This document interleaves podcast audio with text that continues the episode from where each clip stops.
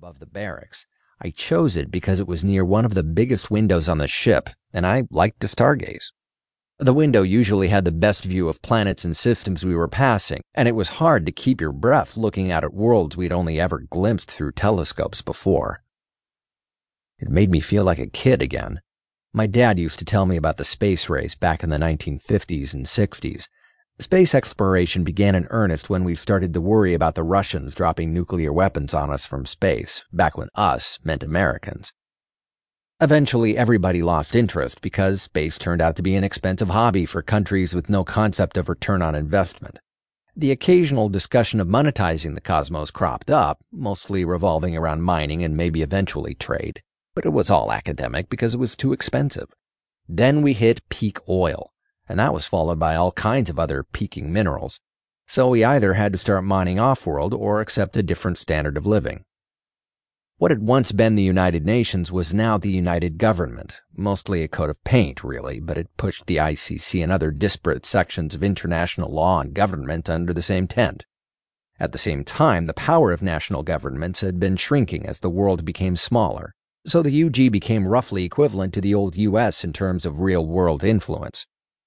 A lot of that disseminated power went to multinational companies, many of which had larger populations and economies than some of the smaller countries, and those companies were the only ones with enough cash on hand to explore space once it was deemed a necessity.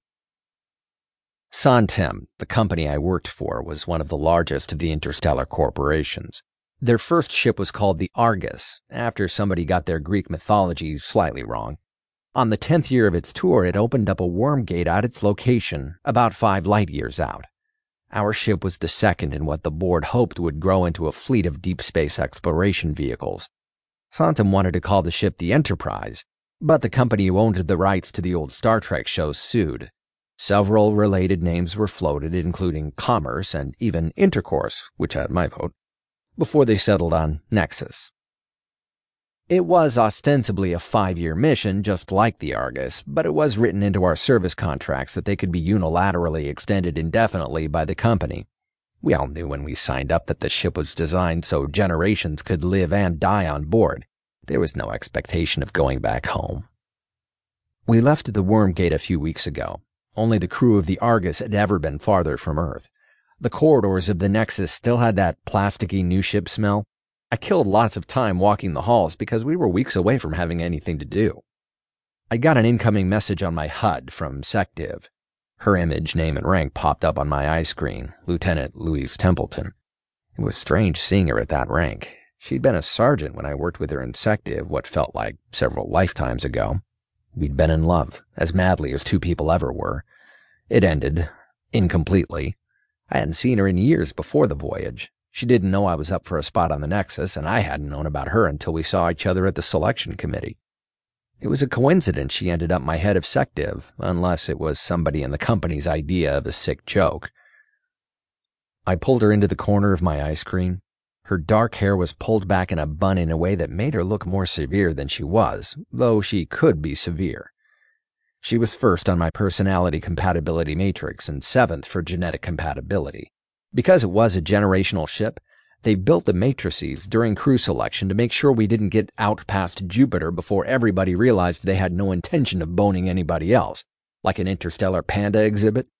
I hadn't had the computer build a composite, but Secdiv suspected we would have beautiful, disturbingly brilliant children, though I wasn't sure if either of us wanted that. LT, what's happening? I realized only after answering that I'd called her by her initials, LT, sounding like Melty, like I used to. I hoped she could confuse it with a recitation of her rank. We were still a ways away from being back to friendly. I've got a situation developing, she started. An ensign setting off the decibel sensors in the corridor, trying to blow the drums out of one of my sec-off's ears. I'm on the bridge, or I'd handle it myself. And Secdiv's gone a whole week without bloodying a crew member. Well, that too, she said with a smile. Just down the hall from your 20. Location. I wasn't far enough out of the security services I'd forgotten my 10 codes, but it had probably been a while since she'd worked security for someone with my background. I adjusted my cochlear implant just enough to eavesdrop. Yeah, I hear him now. Jesus, that's some Paleolithic caveman shit he's flinging. Are we sure it isn't a particularly nasty chimpanzee someone released out of Psi-Div?